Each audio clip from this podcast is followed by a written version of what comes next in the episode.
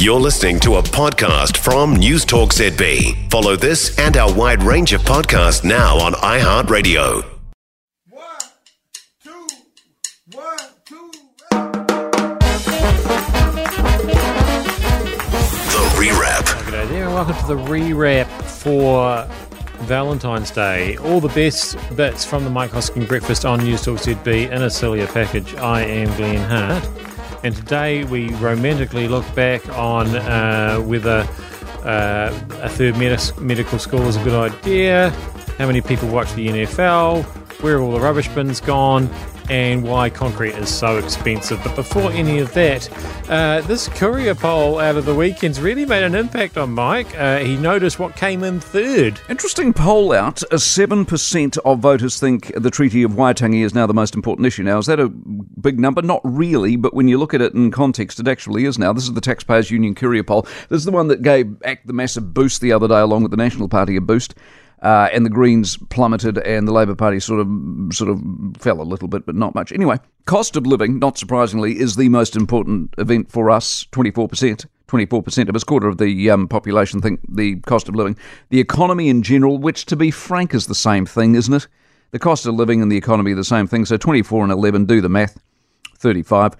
Uh, so most of us are worried about the cost of living. Uh, but then you've got housing at five, environment at four, tax at three, poverty at three, employment at two.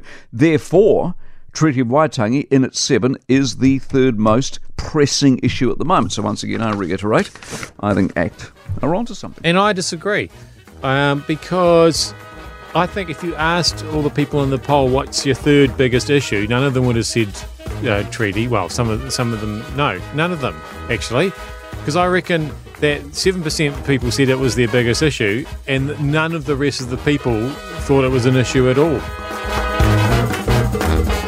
I mean, I'm just throwing that out there. Statistics, eh?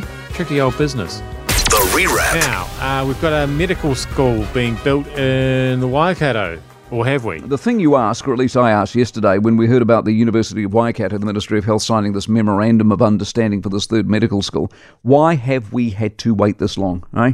How was it possible, for example, through the government of the last six years during COVID, when it became astonishingly clear how short of doctors we were, when the waiting lists once again got the heat of the public anger, when the number of students dropped away both locally and internationally because of the closed borders, when the stats around the GP showing us how many were about to retire were published, and how more and more of us couldn't actually even get a GP because their books are closed, where just this week we've heard yet again from the GPs and the crisis they are in. With all that mounting up, all that clear and present danger, and the seeming mass agreement we are indeed short of talent, I don't think anyone argues about it, why the hell haven't we been training more doctors? Is joining the dots really that complex an art? Why the hell have we only got two med schools, for example? And so the announcement within the promised first 100 days, some common sense, something a bit practical that looks like tangibly, if not solving, at least in part addressing a very obvious problem. Uh, we've got 300 New Zealanders, for example, a year training in Australia. Why? Surely we can keep some of them at home. We have students who graduate leaving the country.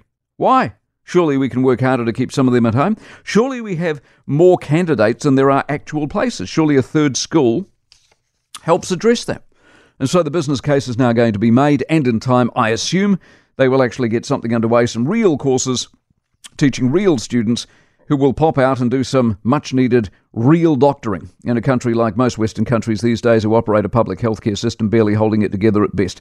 Good government is about common sense, practical ideas, and solid solutions. You would not have thought a third medical school was really that difficult, and yet it took until this week, but at last the wheels are actually turning. I'm speaking as somebody who comes from uh, Waikato. Uh, I didn't go to Waikato University. I didn't go to any university, but just based on the people I know from that area, it does worry me a little bit that they might be training people to be doctors and nurses. 90% of parenting is just thinking about when you can have a break. And when you do take a break, enjoy the Parenting Hangover podcast. They go together like a tutu and jandals. We've said from the get go, we ain't parenting experts, No. but it's cool to hear what is your neighbour doing? What do they say? A problem shared is a problem halved. Oh, that's good. Not that my children are problems, a- but I feel better talking about it. The Parenting Hangover with Clinton Jordan. New episodes every Thursday on iHeartRadio or wherever you get your podcasts. The rewrap. Hey, um, did you watch that Super Bowl thing? Um, if you didn't, you might actually be in the minority. Well, the facts are in. The Super Bowl broke records for audience. 123.4 million Americans watched it. They have specific numbers these days. Back when they landed on the moon, the numbers weren't as specific, but the thinking is that it was the most, the Super Bowl, the most watched television event in history. The moon landing got about 120 million ish. This year's record breaks last year's record. Uh, the point being, sport unites us, whether in America or globally or anywhere else specifically. Further, it was pointed out, as the numbers were revealed yesterday afternoon, that the NFL, the National Football League, is breaking viewership records. As CNN put it, the NFL continues to be one of the only communal viewership experiences remaining in the media landscape as programming becomes more fragmented across streaming services. The league has proven that it is one of the only remaining entities that can draw large live audiences. Every year, the NFL games make up the vast majority of the most watched television programs in America. In 2023, 93 of the 100 most watched programs on television belong to the NFL. Now, why do I tell you this? One, because as an American football fan of some 40 years now, I've watched it develop. Two, those numbers, although for America, are being replicated globally. It's a sport on the move. Three, there are lessons learned for every major sport in every major country is having trouble attracting a crowd. Now, the commonly used excuses locally are, oh, the entertainment dollar's stretched. There's so much on. And yet, look at the NFL. You think Vegas had nothing else going on apart from the football? Or rugby? The game stop start. The rules are too complicated. Really? Nothing's more stop start, piecemeal, and complicated than NFL. And look at the numbers. Part of the audience uh, was made up of those who watched it on Nickelodeon. Who watches Nickelodeon? The kids. Join the dots. See, you got heroes, you got star power, you got drama, you got marketing, you've got the next generation. It is the blueprint. The NFL faces the same issues every sport that struggles faces, and yet, look at the stats, look at the records. Being successful is an attitude and a strategy away. Learn the lesson. So the Taylor Bowl or the Super Swift or whatever you want to call it, um, second only to the moon landing. Imagine what would happen if we sent Taylor Swift to the moon. Uh, I would. I, I'm getting straight onto that. Not sure about bringing her back. The rewrap. Hey, where have the bins gone? Apparently they've gone. Uh, is that a good idea? Mike, they've removed 2,000 rubbish bins from Auckland. Please ask about that. It's funny you should say that. I was having a discussion with my wife about that just yesterday because she came down the hallway and she said, they've removed rubbish bins in our neighbourhood. And we have a sort of a collective neighbourhood and we sort of all share towards its communal upkeep.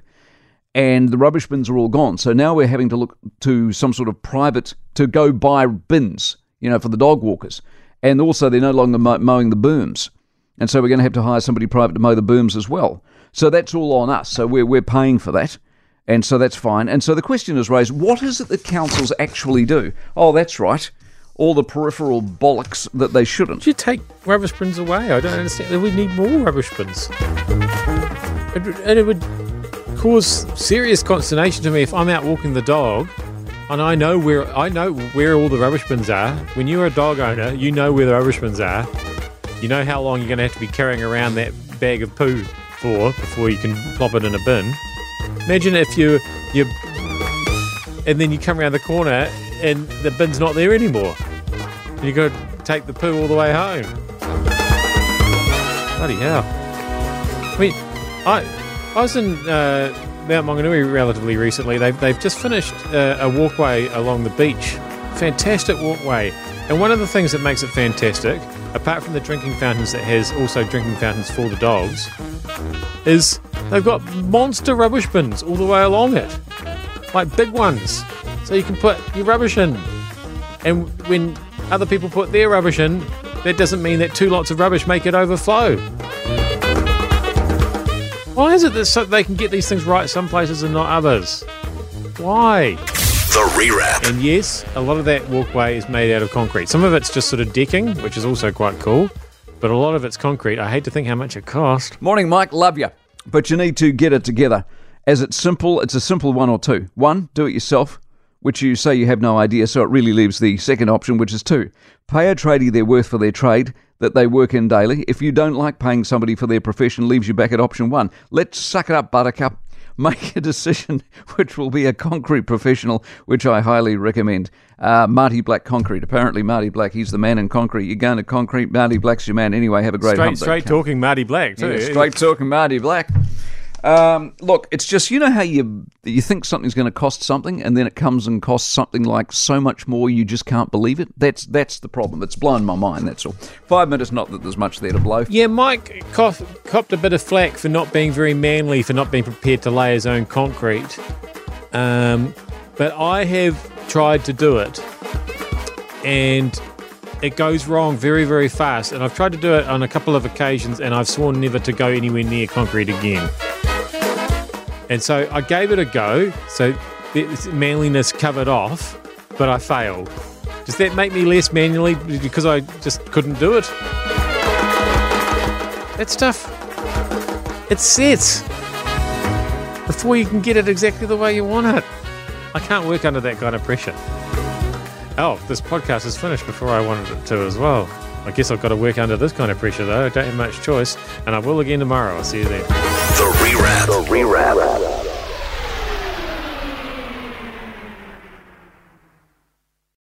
For more from News Talk ZB, listen live, on air, or online, and keep our shows with you wherever you go with our podcasts on iHeartRadio. If you enjoyed this podcast, you will love our New Zealand Herald podcast, The Little Things, hosted by me, Francesca Rudkin, and my good friend Louise Ayrey. We focus on all the little things that you can do to make a positive impact on your life and to cut through the confusion from the health and wellness industry. Join us every Saturday to hear from the experts for all the tips and advice you need. Just search The Little Things on iHeartRadio or wherever you get your podcasts.